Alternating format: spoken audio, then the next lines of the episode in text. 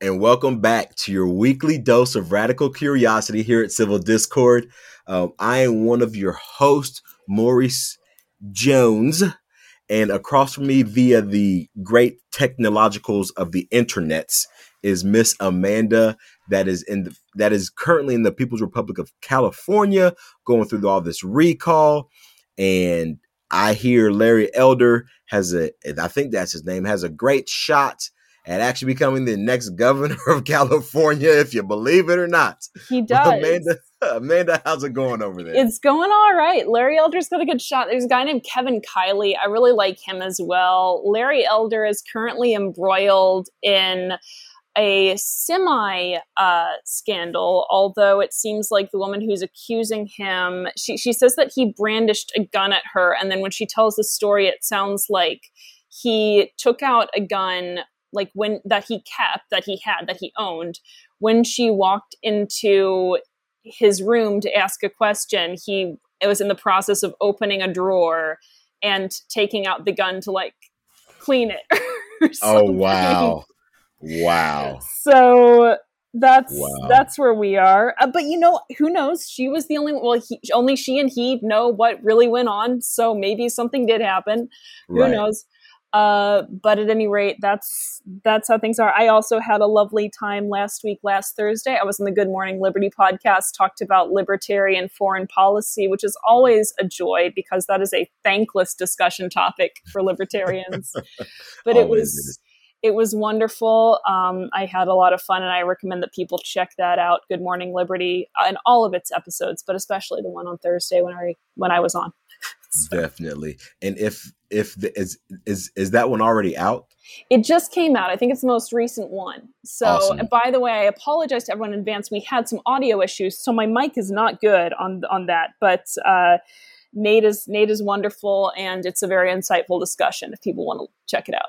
Nate is great. And we will link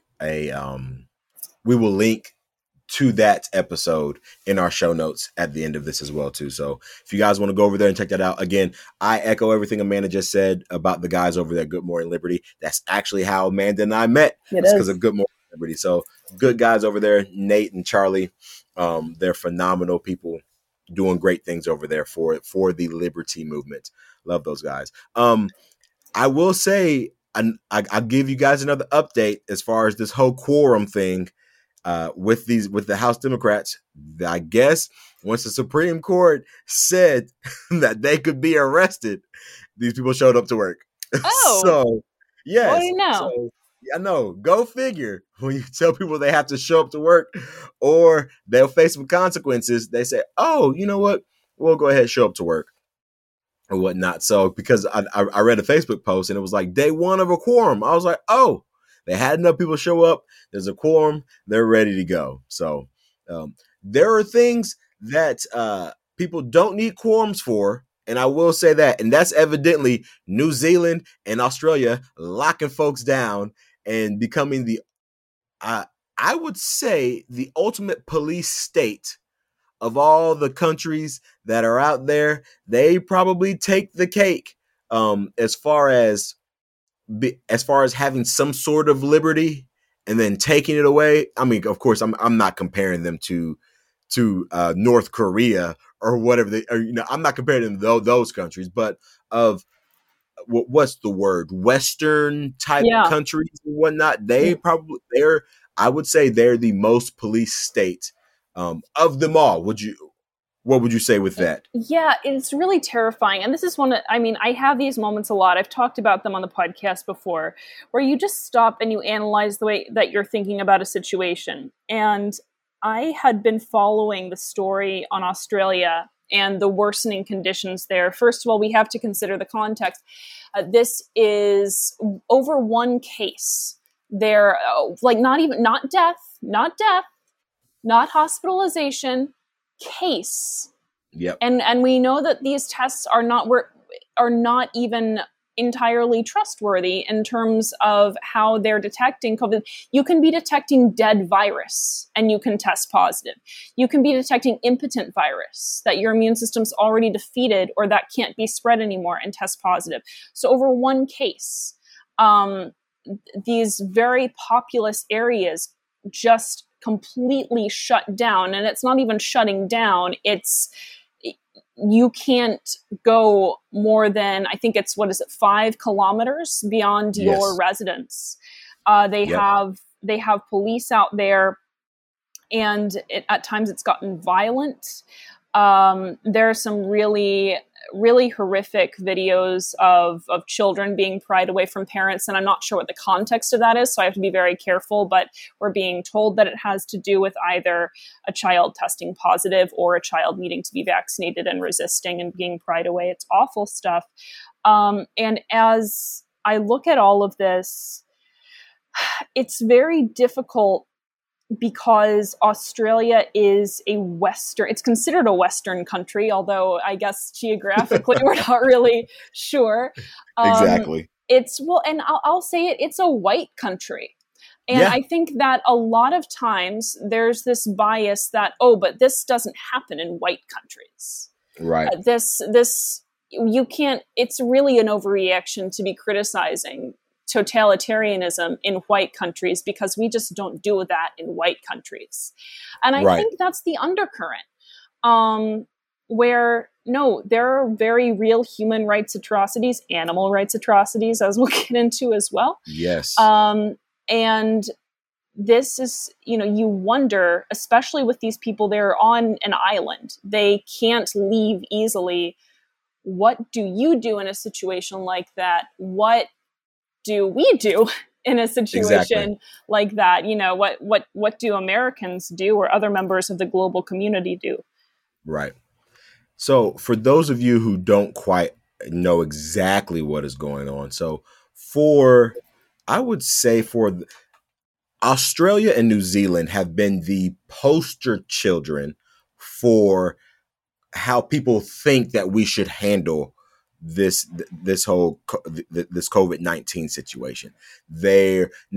People forget that they're an actual island, and so they keep people from actually coming on. It's a whole lot easier to shut down your borders and say nobody can come in. But that's in essence, I mean, that's in essence what they did. Nobody came in, nobody could leave. It was legit. Like when you think lockdown, they had their, I won't use specific terms, but they had their camps. They definitely had their camps. And I know we touched on it a little bit last week, but they for people who were crazy enough, they would say we should have done what Australia and New Zealand did, which is utter lockdown. And I mean, to their credit, New Zealand had zero new cases of COVID for 6 months. I want to say for a while they kept it under wraps. Now again, I don't know where those numbers are coming from as far as how they determine what a case is and how they're doing their testing. Maybe not everybody's getting tested, so of course if you're not doing any testing, you have no new cases and so forth. But what happened is I pulled this article from The Blaze, but this also links to Sky News, which is their actual news reporting out. This, I would say it's their version of CNN, Fox News, MSNBC, or whatever you want to call it. So it links to that, but it reads as follows. The entire country of New Zealand will go on lockdown after a 58-year-old man tested positive for COVID-19, likely with the Delta variant, Sky News reported. Prime Minister, I'm not even going to, Jacinda, I don't know how to pronounce her last name, said the lockdown will be in place for 3 days from 11:59 p.m. Tuesday in Auckland and Coromandel. That's not Oakland, that's Auckland. So I know we got people who listen out there in California. We're not talking this ain't. You know what? It could be Oakland. I wouldn't be surprised at this point. Even though one of my favorite UFC fighters is actually reps Auckland like it's nothing. So love watching that guy fight. But anyway, it says the lockdown will last 7 days in those two major cities. So what they're saying is in Auckland and the other major city, 7 days lockdown. Everywhere else is 3 days. All over one positive test. But it never is just 7 days. I mean, that's the lesson that we learned from Australia, because they started with their 7 days, and then it keeps getting extended and keeps getting extended. If anyone is surprised by this point, I'm sorry that it took you this long to exactly to realize that you don't. I don't know what it is about states, and I've said this before, they love them some surveillance. They love them some policing. That's what states do. And I think a lot of times if you have states that are expansionist, you get that surveillance policing impulse directed outward. But if you have states that are kind of held together through a bunch of international accords, and you can't really try to invade anything anymore because, well, you know, went badly with the Rhineland. So it, when that all happens, then you try to expand inward by encroaching on further and further and further aspects of civilians' lives. And this is what we get. It's terrifying. And I think it is terrifying because it's the sort of thing that you wouldn't expect to see in a Western country. And I think that's contributing to a lot of the silence on it, just because that that's not really happening. It's like a denial. Right. Definitely. And here are what their lockdowns consist of. So it's a stay at home in your bubble, other than essential outdoor movement. So I'm assuming that's going to your grocery store and so forth. Safe recreational activity is allowed locally. I don't know how local that is. Severely limited travel. Again, I'm assuming that's probably to the grocery store. All gatherings are canceled. All public venues are closed. Only essential businesses open. Supermarkets, pharmacies, clinics, gas stations, utilities. Schools are closed. Rationing and facility requisitioning possible. And then healthcare services reprioritized. Now, so I watched the video of this prime minister speaking, and one of the things that she said, she goes, "We're also putting a hold on vaccinations," which makes no sense to me whatsoever. If you're worried about the vaccine, they said, oh, well, we want to make sure that our healthcare providers and we can our healthcare providers and everybody can administer the vaccine safely. Have you not been doing that before? Yeah. She said, we want everybody to act like they have COVID. So if that's the case, then you haven't been doing it before. Why haven't you put all these things in place? I just find it's just so ironic that she's making this speech in front of this microphone. She doesn't have a mask on. She's got two people who are doing sign language. And I get with sign language, they mouth the words, which is severely important with facial expressions. Like, that's how we communicate a lot of what we mean. That's how we do a lot of our nonverbals. Two people who are doing sign language behind her. Neither of them are masked. And then within all of this, you're saying we're going to these lockdowns. We suggest that you mask. We want you to do this. We want you to do this. We want you to do this. Yet there are no examples of that. And again, it's the same thing with what California did, where it's, oh, you know what? Let's wait a couple of days for us to actually go into lockdown, as opposed to if it's so severe, it should happen immediately. Right. It should. It's also rules for me and not for thee. This was especially apparent with the Obama birthday party, where there was a comment made by someone that said, oh, they're not wearing masks, but this is a sophisticated, vaccinated crowd.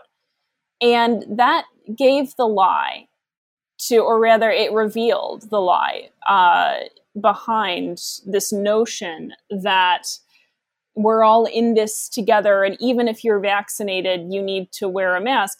No, it's that the unwashed masses are dirty. You're not as responsible as we are.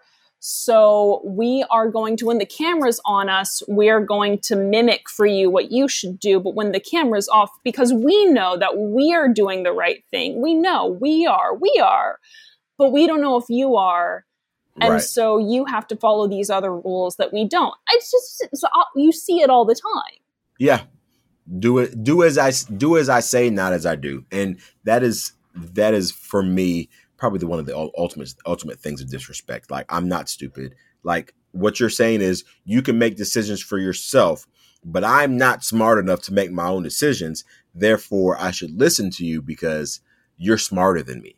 And I do not treat anybody that way. So I'm going to say I have zero expectations for these lunatics. But if you were to tell me those things, I'm not adhering to those things anyway. So even, and then on top of that, so their prime minister comes out and says something and does his whole press conference. And then the police come and back that up with this amazing tweet. And what they say is, it reads as follows: who wants to play a game? Go home, stay safe. You're it. That's from the New Zealand Police Department. That's their Twitter account. Their Twitter account is, if that doesn't say police state, I don't know what is. Now, that being said, there have been massive protests in both Australia and New Zealand. Like we're not saying that these people are just rolling over and taking it, because they are not. They have been protest after protest after protest. I mean, you see people, they'll be outside. I mean, and it's sad. People getting maced. They're using tear gas. They're using all kinds of, non-lethal bullets, everything. I want to say I read an article where in one day they had 250 arrests at a protest, which I'm all for, like whatever force.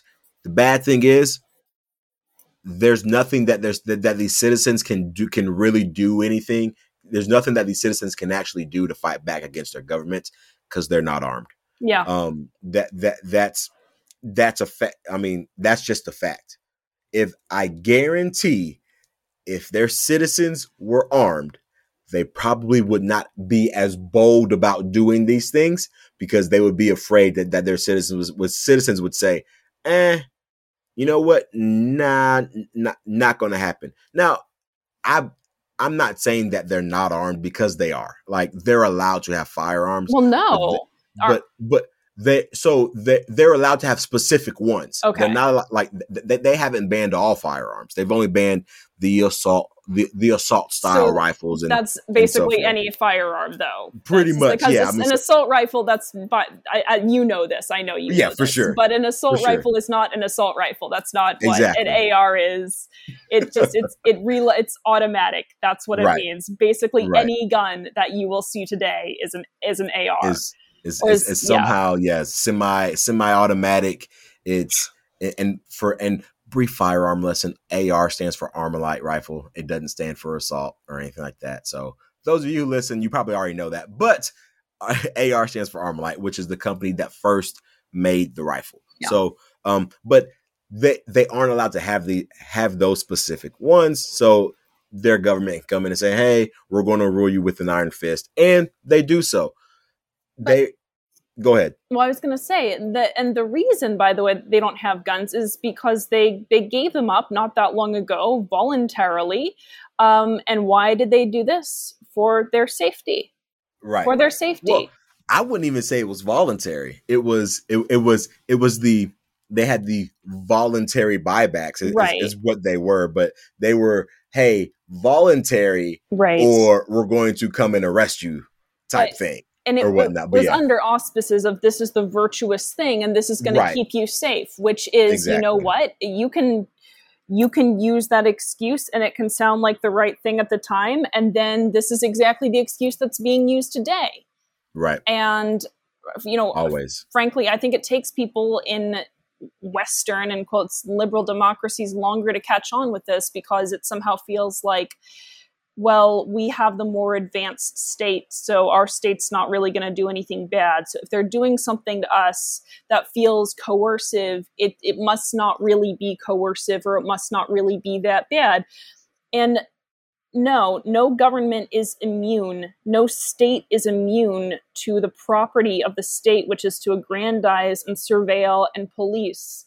Yeah. And the reason that liberal democracies seem more immune to that is because there has been in the past an informed citizenry that, per the institutions of liberal democracy, act as a check on that state that wants to aggrandize and police and surveil. And when you give up that power, when you voluntarily abdicate that power of checking your government, of being an informed citizenry, then you lose that liberal democracy. And so it's not that it's baked in. It's not that you have this nice liberal state baked in. That's your job, to maintain that liberal state. Exactly. But wait, there's more. There's more. So there's also a rule about drinking alcohol in New Zealand. I love you this. Are now not allowed to remove your mask when drinking alcohol in New Zealand. I don't know how that works. Yeah, literally. Can someone demonstrate that for me? I need somebody so what you're telling me, and I don't know if this applies to all drinks. They specifically say alcohol. So maybe it's just if I'm drinking water, I'm allowed to put my mask on. Well, maybe I need to invent some sort of drinking thing. You know what? I'm going to be a first mover market in this. I will be. I love capitalism. I will capitalize on all of these things. I'm going to invent a mask in which you can drink from and still have your face covered. Don't know how I'm going to do it. Don't know how it's going to seal properly around your nose and around your mouth and around your facial hair and so forth. Not sure how all that's going to work in order for it to meet FDA doesn't really care because, heck, if I can wear a cloth mask, then everything else works too, according to the CDC. But anyway, so you are now no longer allowed to, if you're drinking alcohol, you have to have a mask on while you're drinking it. I guess you could use a straw. You could kind of jimmy the straw up beneath the mask and just have it there. But I feel like... But then your straw is bent. It's bent over your chin. And straws are also bad for the environment. Right. So that's clearly not what you're supposed to do. Right. And if you got the metal one, or you know what? Maybe, no, you can't come to the side. No. You know what? What? Here's what you need. You just need to get one of those little beer hats. Oh. With the little toucans on the side, like everybody at the football games or whatever, with the straws coming through. Maybe that's their best option. I don't know. But these are paper straws, though. Got to be paper straws. Right. So, but who knows? So you can't do that. They also said if you are doing anything for religious purposes, sorry, it's not going to happen. You need to reduce your production. You need to do all they have legit turned this thing into a lockdown. Well, and go on. Sorry. No. It's ridiculous to the point to where somebody needs to do something about it. I just don't know what that is outside of, me. I'm outside of violence against their own government. Because I don't think protesting does a whole lot. That's just me. People think protesting is just the way to go, partly because of what happened in the civil rights movement. But I still don't think that protesting is what caused all this political change to happen within everything. So I don't think protesting does a whole lot of changing of the minds, especially when the minds are very set in their ways and they do not care about your well-being. But that's just me. What were you going to say? Well, first of all, I was going to say, they do have mandatory voting. So they might want to change that. They might want to rethink that. Maybe mandatory voting only if you've been vaccinated. But even people who have been vaccinated are like, this is bullshit. That's the thing, is people think that there are these two camps. There are vaccinated people who are totally fine with totalitarianism, and there are unvaccinated people who hate it. But it's not that way at all. It's much more, there are far fewer people who are unvaccinated who are okay with these restrictions than there are people who are vaccinated who are not okay with it. Now, I was going to say I was going to say a couple of things. First of all, every now and then you have these moments where you realize, hey, Australia is kind of weird, right? So they have, let's face it, but they have immigrant facilities. I recently learned this, where they're immigrant detention centers, which is okay. Yeah. In the abstract, what else are you going to do? But anyone who's immigrating to Australia has to stay in these detention centers. We don't really know how long. And anyone who visits these places is under a moratorium. They can't talk about it, even reporters. So you're not allowed to report on what you see at these immigrant detention facilities, which just strikes me as a little bit weird. I was also going to say that... it's a lot weird. Yeah, it's a lot weird. Thank you.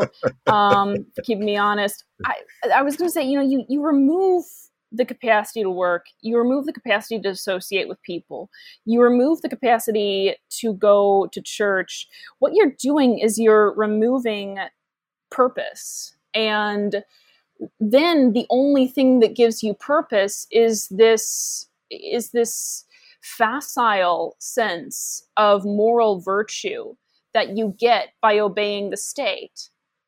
And that's what we're seeing here, is that the only thing that is giving people meaning, I talked about this in an early episode, I know, but the only thing that is giving people meaning is doing what the state tells you to do. Mm. Because what else is there to give you meaning? There's nothing. Right. Yeah. And it's, go on. No. It's when it's one of those things of, if you go on your entire life, and this is going to be a poor example, but if you don't get off your mom's breast when you're being breastfed, you're so reliant on that's where you get all your nutrients from. The moment that's stripped away, you don't know what to do with your life. Mm-hmm. You don't know how things are supposed to taste. You don't know the food to cook. And that is what people are doing right now. They are so stuck on the government teat that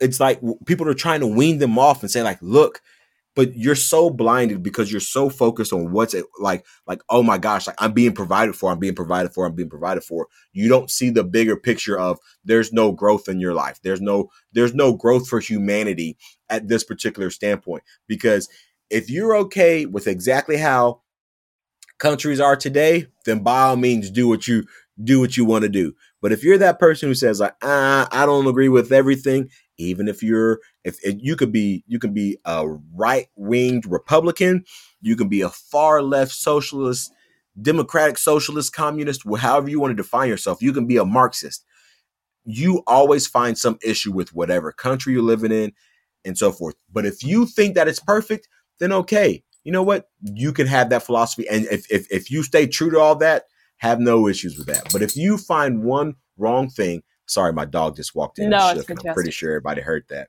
when they picked it up.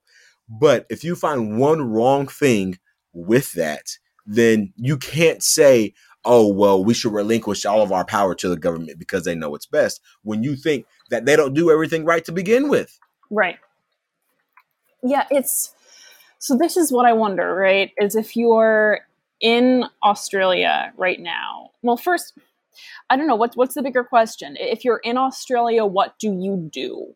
And I mean, so often it depends on the power dynamic, right? If mm-hmm. Unfortunately, I don't know what people do apart from disobey, and in those first instances of extreme disobedience, where it's just like, okay, if you're a store owner, you go and you open your store. Right. If you work, you walk and you go to your office. You just disobey the laws en masse. Like they are there, right? They exist de jure, but they don't exist de facto. You just start carrying on. Right. And this is what a lot of Californians have done with the new mask mandate, is they're just like, I'm not going to, and you're not going to enforce it, which it hasn't been enforced. It's different in Australia, I think, because there is that will to enforce it. Yep. But I don't know what else happens. And I think there is going to be probably a wave of, if people do disobey, and I think they should, there will be arrests. I just think that if it happens en masse, if it truly happens en masse, and it takes that first person giving themselves permission, right? Because the state is not going to give you permission. The first person gives themselves permission to stand up for everyone. And then the second person, and the third person, and the fourth person. Right. That's the only thing that I see in the immediate term working out. If you're a citizen there on the ground, what do you think? I agree. I just, it's kind of what happened here in Texas. So the states were supposed to open back up in April, and and they didn't. And so a salon was like, you know what? I'm still going to open up. I'm still going to do what I'm going to do. And what are you going to do about it? So they go in and they arrest her. But once she started it, you had a bunch of other salons saying, you know what? People want to get their hair done. So they're going to get their hair done. People started saying, you know what? I'm a barber. I'm going to open my shop back up. They did that. So slowly you had people starting to do that. Now, I'm not sure that the people in Australia and New Zealand, you know what? Let me backtrack, because I was about to say something that I'm like, no, they're out there protesting. I don't know how long the people in Australia and New Zealand can last in doing that, because they're kind of on an island by themselves. You don't get the whole media coverage, especially here in the States. The only outlets that I truly see are kind of talking about these things are if it's on Fox News, it's kind of on Fox News. And of course, everybody calls it fake news and whatever. If you want to call it faux news, you can do that too. I don't care. Outside of that, it's just your small podcast kind of touching on it here and there, your small libertarian pockets, and maybe in your small libertarian conservative pockets that are really discussing these things. So it's hard for them to kind of get like national recognition. And then when it happens, people say like, oh, well, that's the example of how we're supposed to be, because they don't have a whole lot of COVID cases. So if cases are the answer, then they're who we should be modeling after anyway. And so it's difficult for them to get a worldwide backing, because they're a Western world, Western civilization, and they have all the technology, and everybody has all these freedoms and these liberties, and they can move about and whatnot. And we're doing this for the greater good because of the social contract that we all signed when we were born into this world. So I think I do not know. Outside of you punching these people in the mouth, figuratively, I'm not saying literally you're punching people in the mouth, but figuratively, I don't know what else can be done on an Australia, New Zealand level. Well, and also, so one thing that I was thinking, because you mentioned Texas, is that these restrictions don't exist everywhere in Australia. So Another option for those who can would be to evacuate the cities. I would love to see on a, you know, this is my civil libertaria, my utopia. Civil libertaria goes in and civil libertaria provides humanitarian aid to help evacuate people out of the cities, at least. That's a possibility, but I know like New Zealand police, they've been going around door to door checking to make sure everybody has been in their homes. Yeah. So they literally have like blockades set up in certain areas of the city that you can't get past. Now, I'm not saying that it's impossible or whatnot, but they have all of these deterrents for you to even want to move, where you say, you know what, it's a whole heck of a lot easier for me to just sit in my house and abide by these rules than it would be for me to pack up and leave. And that's what the civil resistance comes in. It's like, it's a whole lot easier for me to not stand in front of the tank. But you know, someone stood in front of the tank, and now there's Tank Man. Exactly. There's also, I was going to say it, the logic behind this decision, like what's the end game? Because it shouldn't have ever been about zero cases, right? It was flattening the curve. Then it was slowing the spread.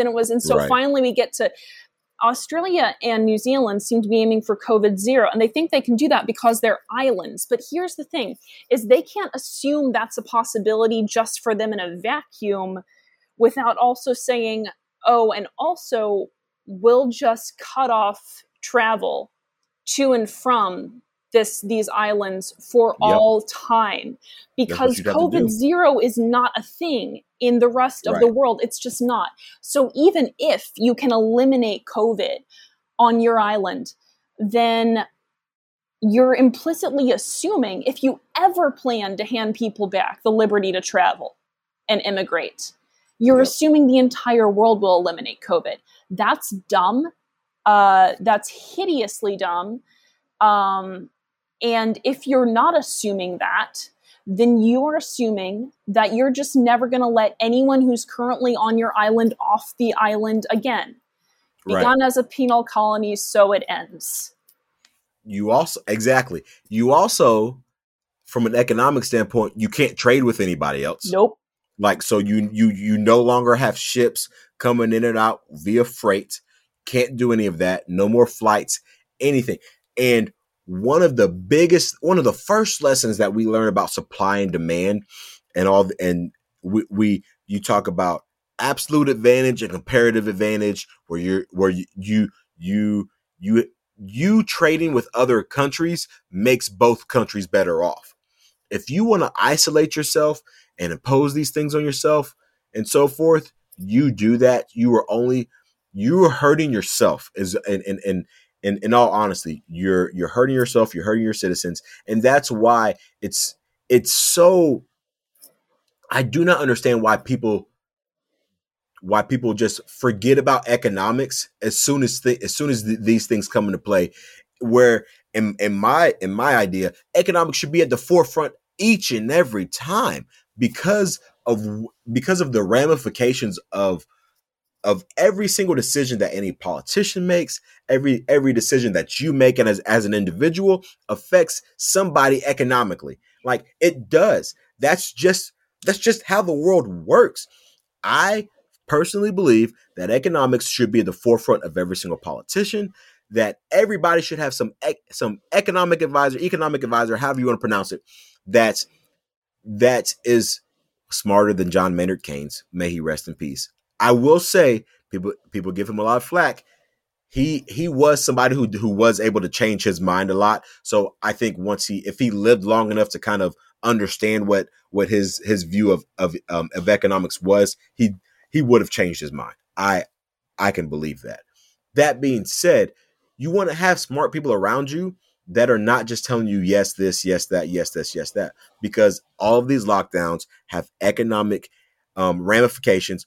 The WHO, everybody's favorite global science corporation, whatever you want to call them, came out and said, we don't recommend lockdowns. That's not the best way to fight COVID. Because it's not, because you have all these underlying variables that if you isolate people, man, and I hate that term.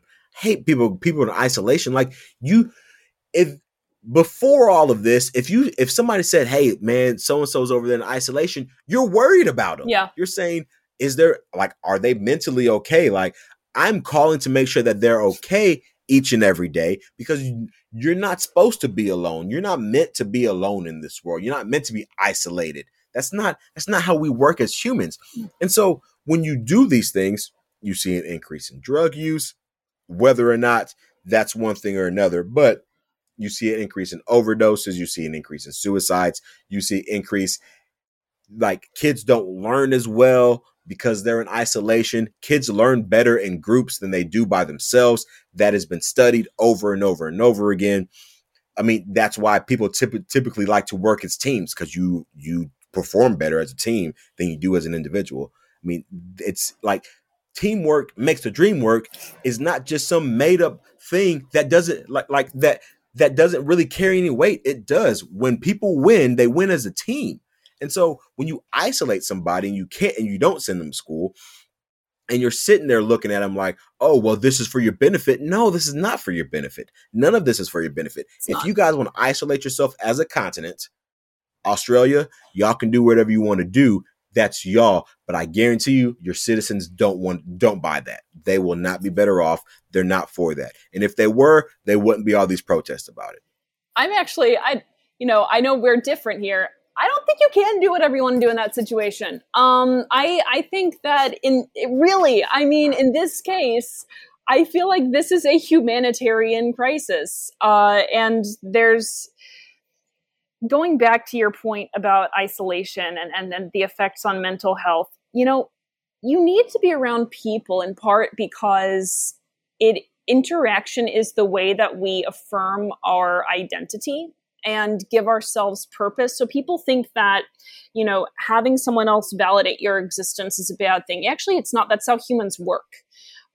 You are, and there's a theorist named Erving Goffman who talks about this. I am in love with him. He's not alive anymore, but he's amazing. But he basically talks about how when you are in conversation with anyone, you're constantly in this exchange, which is a perfect reason why the market is a microcosm for all human interaction. You're constantly in this exchange where you're trying to project a face to them, and they're projecting back their face, but also what they see about you, and you're negotiating, and there's a give and take, and that's how you form your identity. And when you don't have any of that, or when you have it kind of halfway, like only online or only in social media or whatever, there's a weird disconnect where you feel like you don't really exist. And you feel just kind of flat and purposeless. And I think a lot of people tend to think, oh, well, I'm an introvert. The introversion extroversion dichotomy has been largely debunked, first of all. Everyone has a little bit of both, quite frankly. And some people, you know, they rely on one another. But it's certainly easier. It just, from a physiological standpoint, it costs less energy for you to be alone. It costs less energy for you to not interact with people and not go out and not project a face. But it's also draining in a different way because it drains you of a sense of self and identity. So I think you see a lot of this unwillingness to admit the real psychological harm that this causes and the real loss of sense of self. And when you lose the sense of self, you feel disempowered. You don't feel like fighting back. So this is a really insidious cycle. But as for what I was saying, if I were the international community, if I were a government and I were witnessing what was going on in Australia and New Zealand, A, I would be thinking about humanitarian aid, and B, I would be thinking about freaking sanctions, not untargeted sanctions, right? But very, very specific, targeted, hopefully limited in duration sanctions. Australia has nukes, doesn't it? Australia's got the nukes. Doesn't Australia have nukes? I assume that everybody has nukes at this point. Now, but I'm not sure that they do. I'm going to check. 'Cause I'm not sure if they're allowed to be, if they were allowed under that whatever thing. Yeah. If they follow the rules. It doesn't have any nukes. Look at that. Yeah. Okay. I think the only countries that are technically allowed to have them are the US, I think Russia, and it's US, Russia, it's France has them. They pretty much the allies in World War II are the only ones allowed to have them. Well, but no, there are China has them, right? So the NPTs are China, France, Russia, the UK, the US. India has them. North Korea is developing them. Pakistan has them. Iran's getting very close. And Israel has them. We can just say that. Right. They have them. But this is a little bit of a tangent, but I was noticing the other night because there was a vote to see, I think it was last in 2017 was the last vote in the UN to vote about whether we should just ban all nuclear weapons. And it was really funny. So there was this map, and there were a bunch of states in blue and there were a bunch of states in gray. And it said all of the states in blue were the people who voted, or the states who voted to ban nuclear weapons. They're all the states that don't have nuclear weapons. So that all the states that voted to keep nuclear weapons were in red, but there weren't any red states. There were just gray ones. And gray, I quickly realized, meant I have a nuclear weapon. I don't have to vote in this shit. What are you going to do? What's the enforcement mechanism? Exactly. Come at me. Exactly. Anyway. Exactly. Okay, so, you know, eliminating their nukes is out because they don't have nukes. But they don't have nukes. No, I'm joking. I would be considering sanctions definitely at this point as a state. But. And when I say you can do whatever you want, right. I mean that in the sense of everybody can make decisions, whether you like the consequences that come along with those decisions. It's like it is what it is. So I can jump in front of a car if I want to. Would that be in my best interest? No. Australia can and New Zealand can lock down their countries. Would that be in their best interest? No. Right. I mean, for a lot of reasons. Now, I don't know. I don't know what the best way to go about this, because again, I don't like using the government as a force to enforce other things, because now if I have this oversight of all these now in my Ancapistan, because these are questions that get posed a lot in Ancapistan. If you have some area that is doing all of these, that has all these human rights violations or so forth, you just don't interact with them, which is their version, which are sanctions in that sense. So now, even though I don't like big governments being able to tell other people what they can and can't do, it's the market, it's the people who should be able to say like, hey, this is not okay. So now if that were to be the case and everybody wanted to leave New Zealand and everybody wanted to leave Australia and not come back, and then all of a sudden these countries are like saying, no, you can't even leave. We've got issues with that. If people wanted to go in and ruffle some feathers with the Australian and New Zealand government, I would have no issues with that whatsoever. I'm not saying send in all kinds of military forces, but if that's the case, if a bunch of civilians want to come in there and ruffle up some feathers to free the people of New Zealand so they can leave and go to different countries, by all means, let's do that. Because I'm trying to meet some people who have some big boats, because I'm trying to make some moves here in the next few days or so, make some trips to some other countries so I can get some free stuff. But that being said, I am not opposed to people stepping in and saying like, okay, hey, this is out of hand. We've got to do something, because you guys are too eerily similar to some other things that have happened in the past that we want to forget about. I mean, even the internment camps in the United States. That's the thing. People forget that actually happened. How many people? Go ahead. Well, people today would so be behind the internment camps. All you would need is a narrative that you don't know. You can't tell by looking at a Japanese person whether they're good or bad, whether they want to hurt you or not. And it's for everybody's safety. It's for safety. They're taken so care of there. It's a small sacrifice. It's just until exactly. If you would, there are so many people who would be behind the internment camps today. It's so eerily similar. Like I tell it's one of those things of like, I'm like, okay, you'd be somebody who I don't trust. You're somebody who I don't trust. Even to the point to where now I love certain things.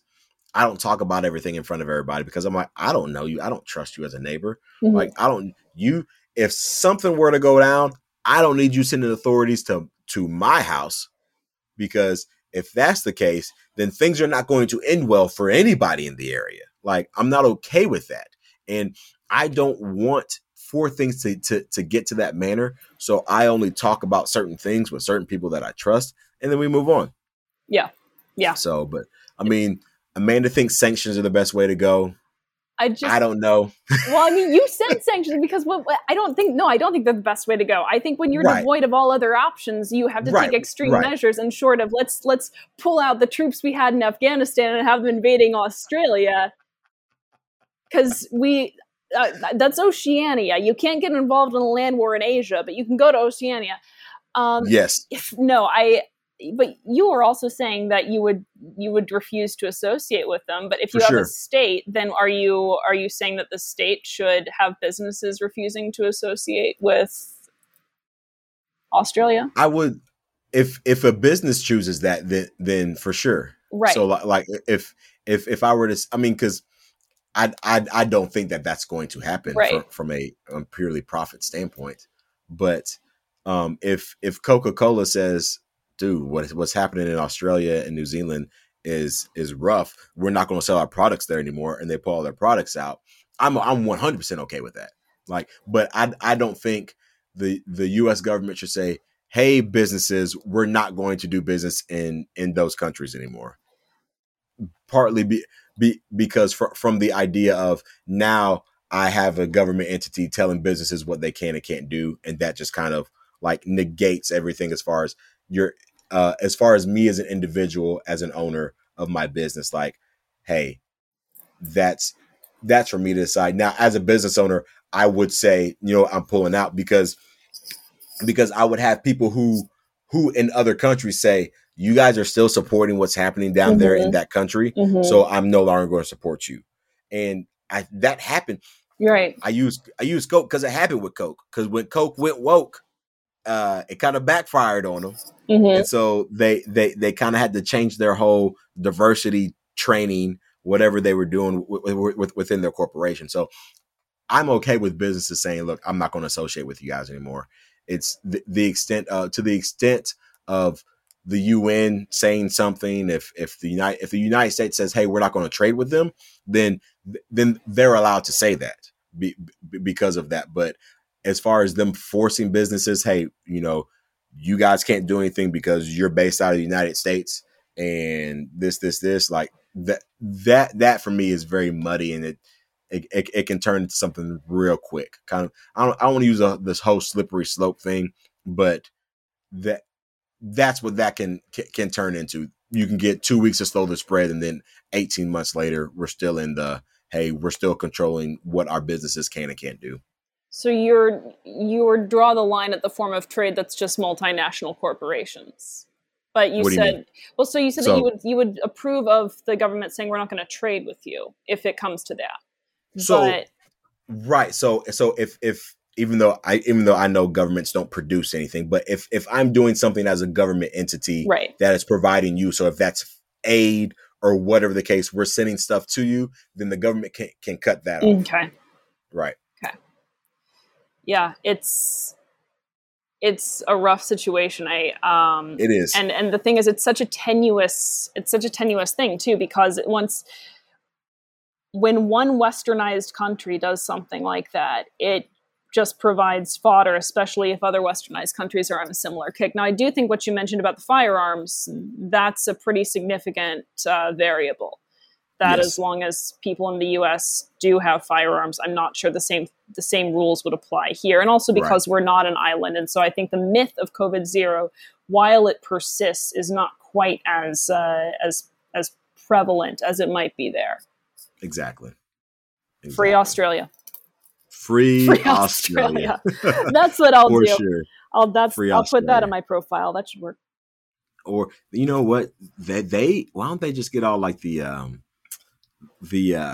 what are like all of those Pacific Islanders that are kind of there? They got a bunch of warriors out there, man. I mean, they got their little haka, the All Blacks. I know their rugby team, the New Zealand All Blacks, are they're phenomenal. They can get up there and do their little warrior dance in front of all these police officers and tell them like, hey, we're coming after you kind of thing. So there's some tribes in Australia and New Zealand that they're basically saying that this is harming tribal relations with the state even further because you have the police in these tribal areas. And the question then becomes, first of all, these are tribal areas. So technically this in a lot of areas, this is sovereign territory.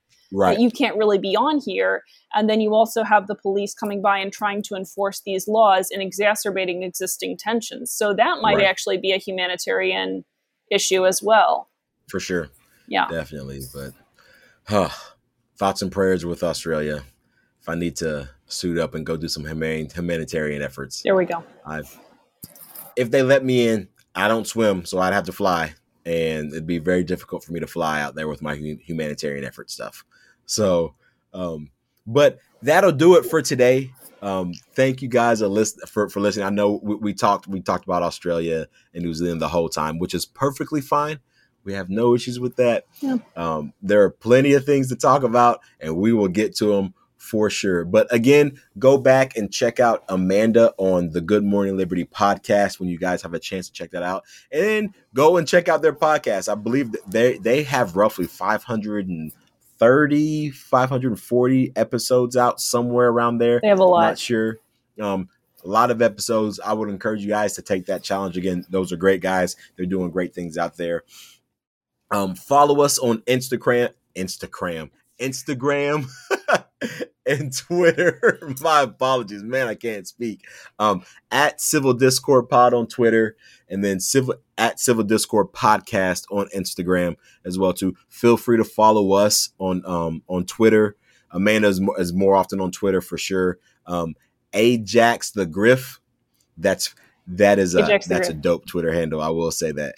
And then call me Maurice on Instagram. We very active on those things for sure. We're working on a new pod, on a crossover podcast. I don't say crossover, but we're going to be on somebody else's podcast as well too. We can announce the podcast's name though, can't we? It's Where's the Purple? Oh yes, it's awesome podcast. It's called Where's the Purple Podcast by one of the guys who I've been following from the very beginning. His name is Anthony Butler. He's a good guy, very intelligent, very much so just seeking the truth and seeking to find answers. I've seen him progress from straight middle, as in Democrats and Republicans, to now he's like, I think both people suck and we need to do some other stuff. So it's been pretty good to actually see him progress in that and watch all that unfold within his podcast and on social media. So Where's the Purple Podcast? As soon as that drops, as soon as we get information on that, we will let you guys know. But subscribe to us on Apple Podcasts. Oh my gosh, I'm sorry. I had brain fart. Like where are we? Apple Podcasts, follow us on Spotify, wherever you listen to your podcast. Please leave us a 5-star rating and review. Help us out. That way the algorithms will force us to the top so we can continue to grow and grow and grow. We thank you guys for listening. If you guys do all of that, I promise you, we'll be back again next week with another episode of Civil Discord. Until then, y'all be easy. Stay fierce. Hey.